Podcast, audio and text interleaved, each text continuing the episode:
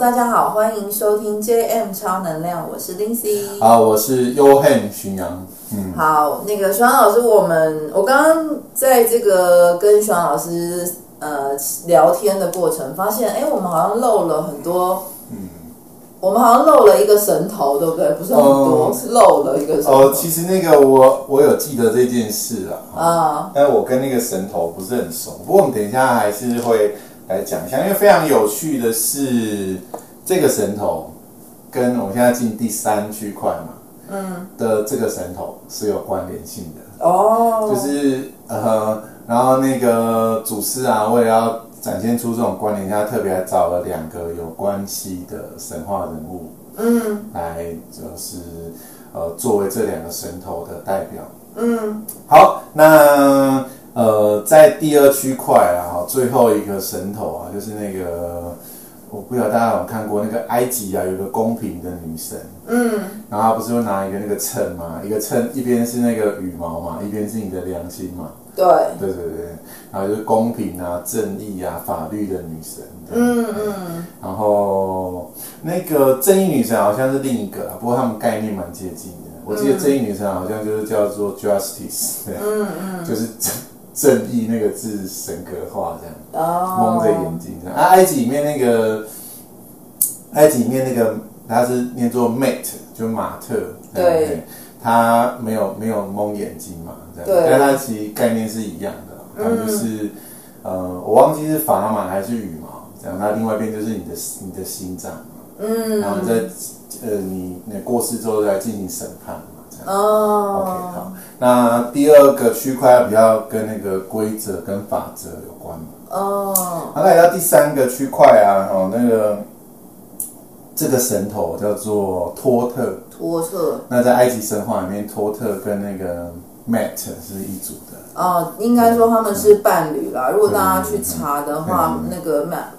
Mat 的老公是托特，对。那我自己啦，我自己对那个 Mat 的其实也不是那么熟悉。嗯。那印象中呢，第一次接触是因为我去埃及的时候，那我的旅伴就是跟我一起去埃及的那个 partner，他是收到一个神谕，说他要他去埃及是跟这个 Mat 女神有关联。那我是收到神谕是跟哈索尔女神有关联。哈索尔，哈索尔，哦，哈索尔是 Mat 的吗？哦，OK，好，我因为我没听过这个女神，我觉得蛮好奇。哈哈索尔，对他，呃，介绍一下哈索尔，因为哈索尔，我我我从二月份开始连接哈索尔女神，嗯，那那当当然，我跟哈索尔女神的连接不不只是二月份，就是我第一次接触到牌卡，然后刚好是女神卡。那那一次女神卡帮我抽卡的人，帮我抽出来的卡就是哈索尔。哦。那我那时候看到哈索尔的那个女神，第一次看到她的时候，我就哭到不行。哦。然后回家呢，那个那个感受余波荡漾，然后我就跟我的好朋友，也是你认识的那位。哦。对，那位姐姐。我们就聊了一个晚上，然后我我自己我自己觉得她所有女神身上的很多经历跟我是，嗯、呃，我是可以感同身受的，嗯、就是这个神话故事里面她的经历，她的一些过程。你有被这个原型影响到对，然后又这个就是一开始的连接，然后后来呃，就是我们所谓收到神谕，也是又有一位。朋友他帮我抽女神卡，又抽到他所有女神，嗯、所以他他跟我说：“哎，二零一九年的十月，我一定要去埃及，然后要去埃及收礼物。哦”好，那那因为其实那个时候我的分行正在，我有我那时候管理两间分行，那我的其中一间分行在十月份其实是，嗯、呃，要要收起来，要、哦、要合并到另外一间分行，哦、所以我当时其实不想。不想要十月份去，但是那那位朋友信誓旦旦，嗯，说你一定要十月过去。嗯、那那个那个当下，我说好吧，那如果我可以找得到旅伴，哦，哦因为埃及这么神奇的地方，哦、而且旅费其实也不算便宜啦，哦、对，就是就是，而且我那一年其实刚去了希腊，哦，对、哦、对，所以那个那个没想到我。隔天我们又找到旅伴，而且还有两个人要跟我去。那其中后来定案的这一位，他就是也是同时收到一个讯息，就是他要去找这个 Mate 女神。那那哈索尔女神，她是她其实我我跟她在埃及的连接是在那个拉美西斯二世的神庙。嗯一那个阿布辛格。那因为拉美西是二世的老婆叫尼芙，那尼芙呢？呃，尼芙很多画像都是跟哈索尔女生牵在一起的。对，我现在开始有点理解，就是那个当老师讲的东西你不是很懂，什么什么感觉？一一直呃呃的，不行，我一定要讲完。好，很棒。嗯，对，就是就是从从那个时候开始，我其实，在那个尼福，因为拉美西斯二世他建立了两个神殿嘛，一个是他自己的，那、嗯、他的神殿就是拉美西斯二世加太阳神殿，嗯、然后尼福他老婆的神殿在旁边，就是尼福加哈索女神的神殿。嗯，那我在尼福那个神殿就是哭到一个爆炸。嗯、对，然后。就是一直到今年的二月，就是我在阿卡西记录里面，阿卡西记录守护者请我要跟哈索尔女神连接一个月，哦、一个月还是四十天，我有点忘记。嗯、就是每天我要呼请她来到的那个心中，嗯、然后哈索尔女神会在那个那一段时间，她会跟我对话，她会传讯给我，明白。然后她还教我唱歌，哦、所以我的课程里面会有唱歌。哦就是我会用哈索女神亲授的那个音频，嗯，就是讲到这个，就是我要开始录音频上 Podcast，其实已经从三月叫我录到现在，现在已经七月，好，没事，因为我们讲到 Mate，Mate 对，拉回来，突然飘到埃及，埃及去就很兴奋的想要介绍一下那个哈索女神。那我的阿卡西老师那个茂林老师，茂林顺哲曼。嗯，茂林老师其实他也他也是有接受哈索尔的指导，啊哈，对，所以他的祈祷文里面会有哈索尔。哦，了解。对，嗯、但是他不是讲哈索尔女神，他是讲哈索尔人。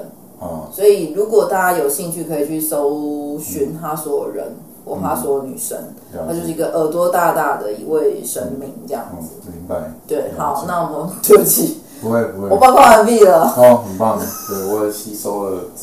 哦，我我对听这些东西其实蛮感兴趣的，只是比如说什么时代什么的，那个就会有点像在那个呃地球时间坐标找不到。要在哪里定位它那种感觉？哦，其实呃，多元宇宙啊，平行时空啊，那个历史其实不是线性的，哦，所以有时候如果我们用线性去看那历史，会觉得有点错置感。啊，明白。比方说，我最喜欢对照就是康熙时代的西方在什么大地。嗯。但是我会发现这两个其实是对不上的。而我之前有上过一连串的课，就是康熙对西方的，比方说某某大地，我现在忘记了。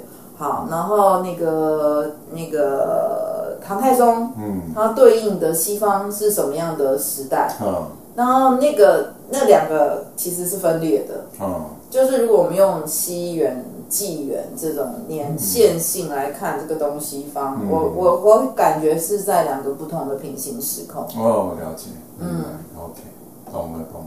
对对，好。好，就关于那个平行时空不是线性的这个部分，大家有兴趣的话可以去看茂林圣泽曼老师的书，这样。哎，哪一本？还是哪个哪一个哪一个老师的书这样？那那本书专门都在讲。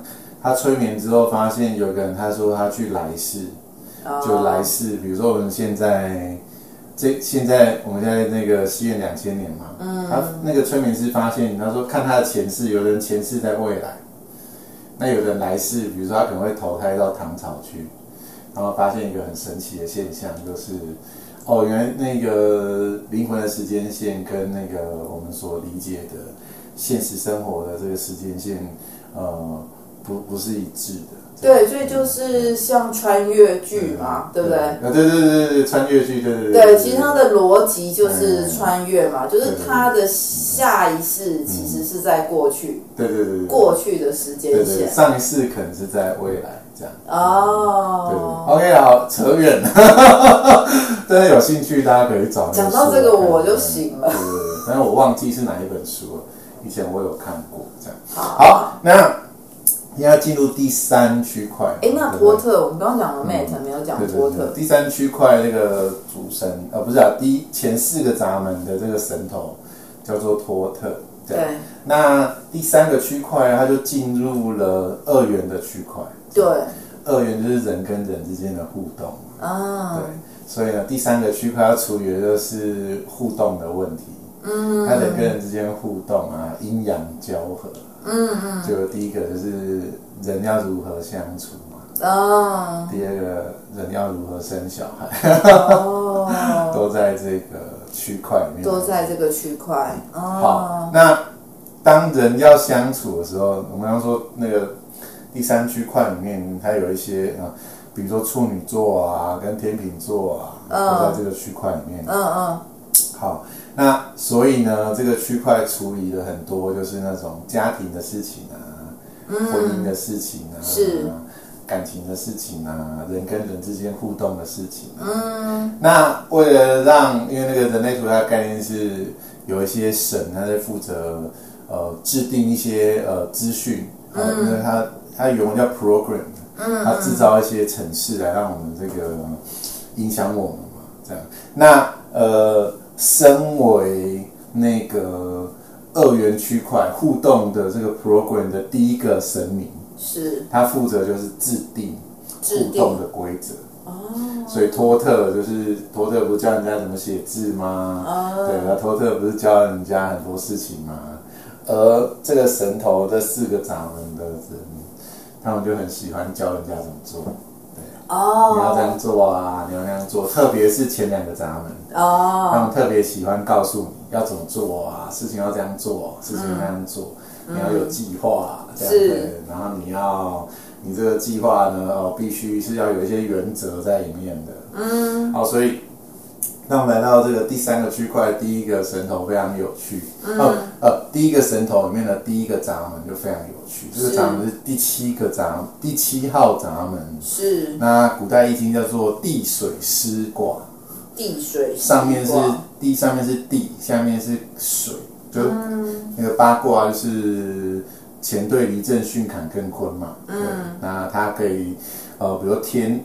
那个钱是天这样哦，那我们、嗯、我们不会去背说什么，呃呃，我我们都会把它转换成那个代表的事物来背啊，说地水师这样，嗯嗯，对，上面是地卦，下面是水这样子，所以它其实是坤坎师这样，嗯，上坤下坎，但我们会背地水师这样，嗯，好，那师卦呢就是率领的意思嘛，嗯嗯，对。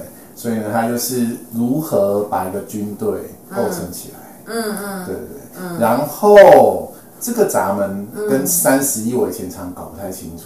哦。对对对，因为他们都是呃率领啊，率领他们都是跟呃组织有关啊。嗯。那到底哪一个是率领，哪一个是组织？嗯。对。那后来我就呃搞懂了，因为三十一啊在喉咙上。哦。所以三十一更多的是率领。哦。对。呃，七闸门呢、啊，就是把人们呢、啊、聚集起来，嗯，对，然后让他呃呃停在呃让他服从某种规律。哦，对，所以七闸门的人呢、啊，他们就喜欢呃凝呃用一些规律把人们凝聚起来，嗯嗯，然后它是逻辑回路的嘛，嗯，哦、呃。我希望透过这个规律把大家往前走，所以具体来说，在职场上，嗯，这样的人有一种才华，就是能够做计划，嗯，对，他们会做计划，这样，嗯，啊，这样这个神头第一个闸门就是，呃，它的含义就是说，作为一个人啊，他们要告诉大家要往哪里走，嗯，所以他们都会希望，呃，引导大家。这样子，我们家有七点一跟七点四，哦哈，就是他常常会跳出来计划，嗯。嗯，对，就是出国还要做好计划，这样。呃，在我们家的状态比较像是他会跳出来说：“嗯、你计划了没有？”嗯，我知道啊。然后没有，他说：“你计划了没有？”然后我就说：“没有计划。”他说：“好，那我来计划。嗯”然后他的计划其实也不太算计划，嗯、但他的计划就是，嗯、呃，比方说他会问你说：“嗯、他要带什么吗？要带什么？”他会有个 checklist。Uh huh. 然后要带什么带什么带什么，但是真正重要的东西其实都不在那个要带的东西。因为他要做计划啦，但是是不是别人需要，就是再说这样。对，然后他会带一些不相干的东西，比方说可能超过一百 ml 的防晒乳，嗯、uh，huh. 很大一瓶的那个那个美容保养用品外出，然后在机场被丢掉。Uh huh. 所以这个这些闸门是需要练习的，是需要，就是年纪小的七闸门。但他们天性就有一种，呃，要为事物啊排排一个这个表列，这样让事物可以有条不紊的进行。这样哦，对，就是会、嗯、会有。其实我自己啊，嗯、我自己要出门都不太会有太大的计划。嗯，比方说我要出国或者要出门。嗯我大概就会隐约知道我要去哪几个点，哎，然后等到前一天我再来排隔天的点。哦，freestyle 对不对？对对对，那我就大概我所谓的排也就是顺路啊，因为我不喜欢东跑西跑，所以就是好，我明天假设我规划去那个点，那这个点顺路有什么我可以顺便玩的，对，我就不会有那种满满的计划，可是。我认识的七闸门，他就会列出他要去的十个点。嗯，那这个 十个点可能就散播在不同的地方，嗯、所以可能就会东去西去。嗯、对。那为了这个跟这个七闸门相处，变成我就要排计划，嗯、要有明细，不然他会一直问我。嗯、但是我如果让他排，就会变成全部都泡在某个。嗯。某个点，比方说动漫店，OK，一天，嗯，第二天持续动漫店，他排了计划，但不见得会执行。OK，对，但无论如何啦，他就是因为七闸门其实在居中心上面，嗯，它其实是一种定位哦，所以它这个定位啊，透过这个定位，让我们可以联联系到遥远的未来。嗯，的确是我们家可以说是定海神针吗？嗯，某个意义上也许吧。哦，他在我们家比较是那种定锚，有就是可能当我们在那里飘的时候，他就突然一句话进来，就可以把我们定定锚。因为这个闸门呢，它是那个小组。小组组长的闸门啊，你们家三个人就变成一个小组哦，他就是组长。那他刚好跟那个之前我们提到三十三的功能是不是有一点点不一样啊？不一样。三十三是那个三十三是监察，三十三三十三是印章带了没？护照带了没？美金换了没？想揍你。不一样啊，不一样啊。所以你知道，我每次要出国去玩都会生气，你知道吗？因为就是事情全部都是我在办的，我是属于工兵。好，那我我工兵事情都已经办完了，然后那个来给看一下工兵的闸门。工兵把事情都办完了，然后要出门前监察委员突然说：“哎，什么弄了没？什么弄了没？什么弄了没？”你会觉得。很想要揍人，真的，你是工兵，我是工兵是吧？因为那个底下的那三条是工作的，上面的那三条是管理的。对对，那这这个也不是工兵啊，这个应该也不是工兵。对，他一个一个底下闸门都没有，所以他们有要处理事务的意思。对，他们两个都没有啊，他们没有要处理事务的，所以我们家事务都在，所以是不是会生气？因为你既处理事务又要带领。那应应该是说，可能等他们大一点，让他们跳出来做领导的位置。哎，对对对，没错。那我去处理事务。哎，但是那个，因为现实生活里面，我们的在家庭里面的那种角色，不见得会允许这样做。但人类很有趣，他只是告诉你说，你就会观察到有那个七三一，他就是要当小队长。对哦，他就不自由，跟年纪没关系啊。对，我们家的小队长就是说。我不要跟团，啊我要自由行。哎，然后工兵就会去想办法生出一套蛮比较有计划的自由行，对，这样。大概是这样。对对对，因为那个杂物是下面在做，对，那个引导是上面在做。对对，虽然我有 rulership，但是在这件事情上面，我还是工兵的。三到五个人里面你是工兵对啊嗯，三到五个人，那我什么时候才能够变成一个领导者？呃，比较大的比较大的组织哦，所以在家里绝对不会超过五个人。也不见得你，你还是会，你还是会，比如说，他还是会去掌握资源的分配啊，哦，就是机制是互相，它在很多不同层面上运作，哦他们都会同时存在。但是在三到五个人里面，真的玩的转的是小组的，呃，在人类图里面或在 BG 里面，它叫做 Penta，嗯，Penta 有它自己的生命，所以 Penta 它自己会运作。哦，所以你只要会看那些，如果你有兴趣，你也去找啦。就是居中心往喉咙有三条通道嘛，嗯，就是呃十三三三一八跟七三十一，有这三条人，当你在三到五个人的环境里面，你就很容易变小组长。哦，那从居中心连到荐骨啊，就是五十五啊，二十四啊。二九四六啊，嗯，在三到五个人环境里面，你就很容易变成那些呃做事情的，不是说跑腿或打杂，就做事情的，嗯、做事情的。人，对对对，就是他是需要，但他是能量，他是生命的能量，但他需需要被管理的。哦、上面三个是管理职，嗯，下面的三个是呃等于工作职，嗯嗯嗯。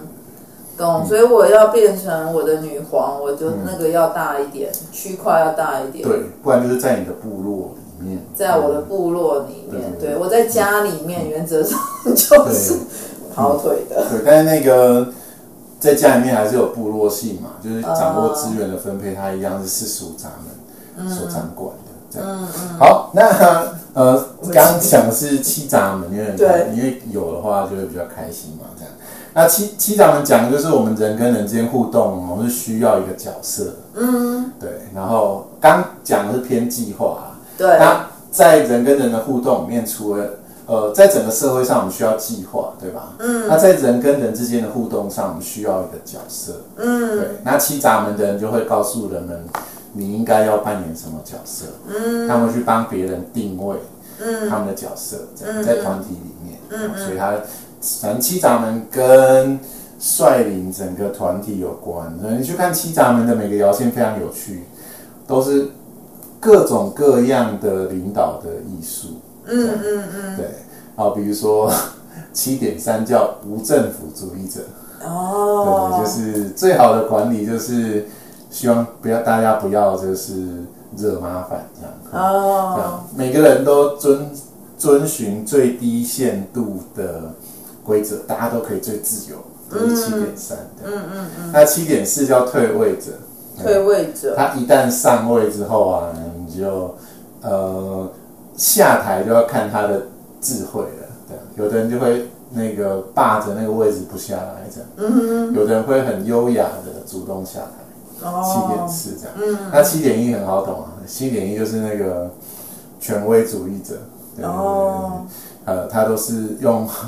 那种黑暗式，不能说黑暗式啊，就是那种权威式管理，对。权威式管理，对对对，就是说一是一，说二是二，这是最容易呃转得动的。就是呃，你要让小组跑起来，最简单的方法就是给他一个很明确的规则。嗯，那个。孙子兵法那个孙子，史记里面有个故事嘛。嗯，你最简单的方法就是你不遵守那个号令的话，就把队长咔嚓，然后后来大家就开始遵守。哦，七点一比较接近这种思维。哦，其实，在我的职场环境也是这样啊。对，就是如果过去啦，就是如果这个小组长或这个头他不好管理，就直接拿掉这样子，嗯、对。对但是、嗯、但是因为这样子的职场伦理，所以大部分的头都很好管理，嗯、他们在遴选的过程就会选那种听话的。嗯哦，你刚刚说到职场伦理啊，我觉得这个职场伦理应该有很大一部分就是七闸门所制约这个社会所构成，因为它跟角色有关嘛。对。然后跟那个呃，我们刚刚说过跟秩序有关嘛。对。跟计划有关，所以。呃，如果你要说职场伦理的话，它应该就是起源于七号，还有接下来要讲的四号闸门。哦。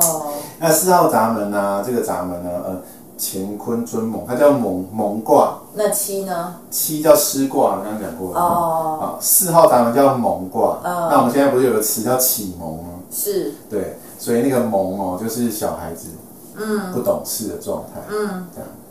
那四号闸门呢？就是你要，你要，如果你要教小孩子的时候，你说要教他，比如说教数学，说要教公式，嗯，对，所以四号闸门是一个公式的闸门，嗯，那四号闸门很有趣，就是我们我们先不讲那个呃整整个地球资源，就单讲人类图四号的话，就是它是那个蒙嘛，蒙就是那种呃。嗯，在家的那种呃，初生之犊不畏虎的那种小朋友，啊、uh, 就是你今天去问小朋友啊，这个世界上那些我们没有答案的问题，小朋友都会给你答案。哦、uh,，对，因为对他来说，这就像游戏一样。是。对，所以你问他什么，他都会试着去猜猜看，这样。对。那四号闸门呢？其实啊，很大一部分就会有这样的运作，就是你问他，他会试着去答。哦，答对答错其实并不是非常重要，对。但是当你试着去答，然后试着去找到公式的时候，你就有可能让这个东西变成可理解的。嗯，对，你就有可能让这个东西可以概念化。嗯，所以四号闸门的功能在这里，他希望呃为事物找到一个公式。哦，那在二元的区块里面。在人跟人的互动里面，他就希望找到人跟人之间互动的一个公式。嗯，对，那非常有趣啊。比如说，假设是二爻的人，四点二。嗯，那四点二，刚好看到有个四点二，但我跟他不熟。好，四点二就比如说四点二，好，就是人跟人之间互动，我要如何去找到呃可以跟我良好互动的人呢？就是有某个人。我跟他互动，觉得非常的舒服，这样。哦，我完全不需要改变我自己，那这就是适合我的人，这就是四点二，对人们的制约，嗯，对对对。那同样的四点三，就是他所学会就是。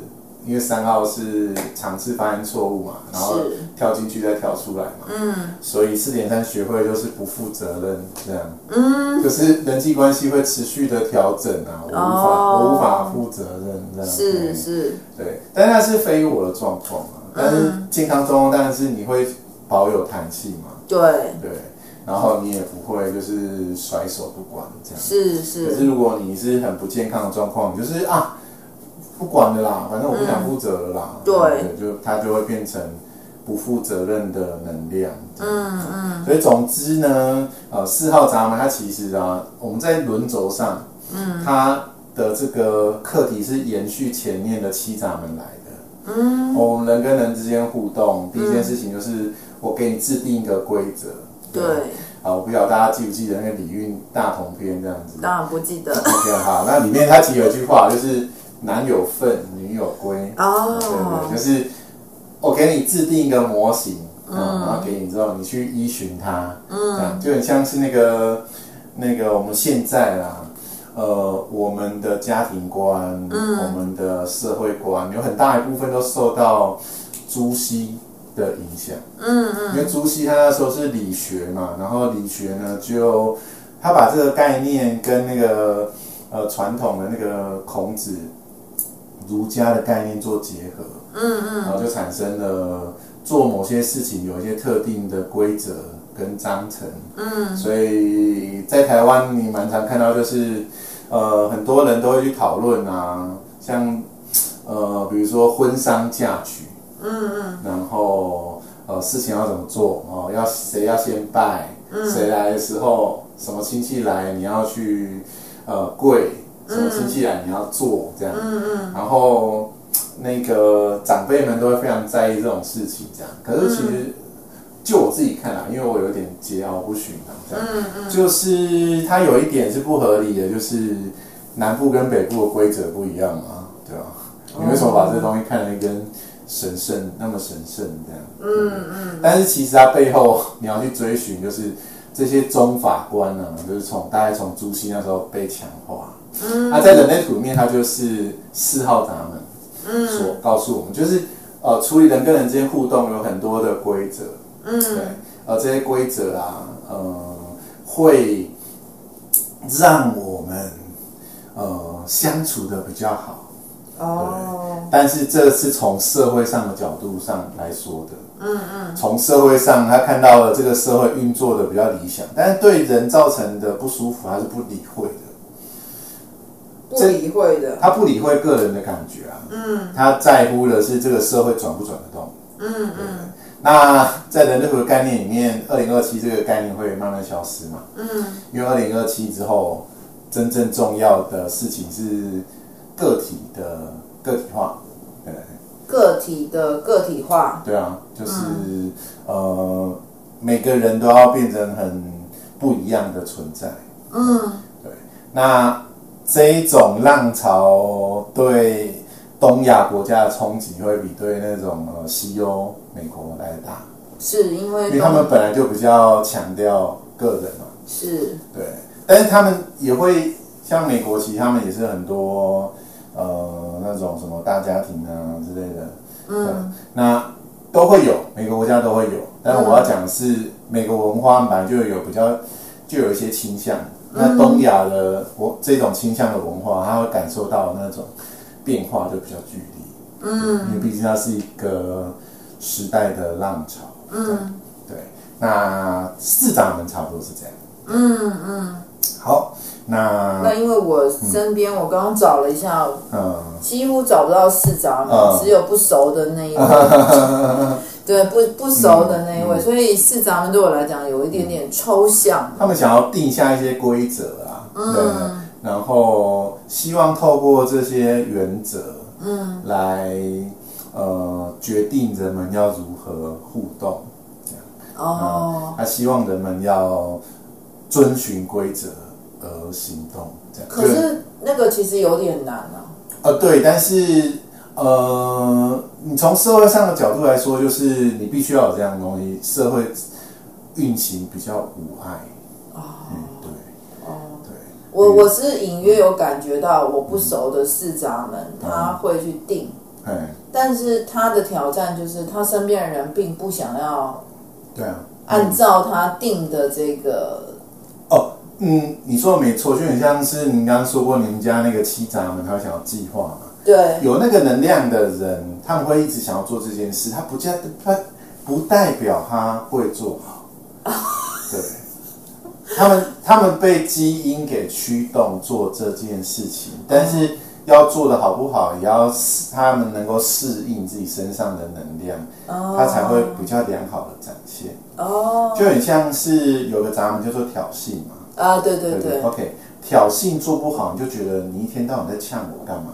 哎，可是那个所有的爱情连续剧里面，嗯，它都是良好的挑衅啊，所有的谈恋爱都是良好的挑衅，就是硬做良好的挑衅啊。嗯，你你要被挑起，才会有那个愉快的感觉啊。哦，你才会有浪漫的感觉啊。哦，浪漫的根。的最底最底层的能量是挑动你的某一条神经，对吧？哦，对。但是你运作的很不好，就是你一直去戳那个痛点。哦。这个能量是一样的。哦，懂懂懂。你你戳进去的角度跟戳进去的力度，以及你戳的手法不一样。嗯嗯嗯。你会给人的感受不一样，但是它本质上是一样，就是一个刺进去挑动某些东西的能量。哦。当你不熟悉的时候。这个能量在你身上，嗯，对，你就只是东戳西戳，看什么都不顺眼，东刺西刺，做这世界上发生任何事情你都看不爽，对对，这这是挑衅。可第二个是，他内心有一个深处有一个想法，嗯嗯，他不愿意呃表表白透露出来这样，他想尽办法把那个真实，把那个隐藏在内心的那个喜欢的感觉，嗯嗯，挑动出来，嗯嗯，对吧？嗯，所以就是比如说壁咚啊，嗯，或者是那个呃表白啊，强迫对方面对他的表白，嗯嗯嗯，这时候你一个内心真正的情感才会被挑动出来嘛，嗯嗯，它其实是一模一样的能量，嗯嗯，就是调情的能量起源于调调情，在人类图里面的概念啊，调情有三种嘛，啊，那。其中一种就起源于人跟人之间那种挑衅啊，它是人跟人之间一种情感上的游戏的机制哦，对，或者是我在我在猜啦，就是你猜猜看呐、啊，嗯、这类的这一类的机制其实跟就是三九五五有关，我在猜是这样。哦，懂了，好，好，以上那我们今天就到这里喽，好，谢谢尤佩老师，好，拜拜，拜拜。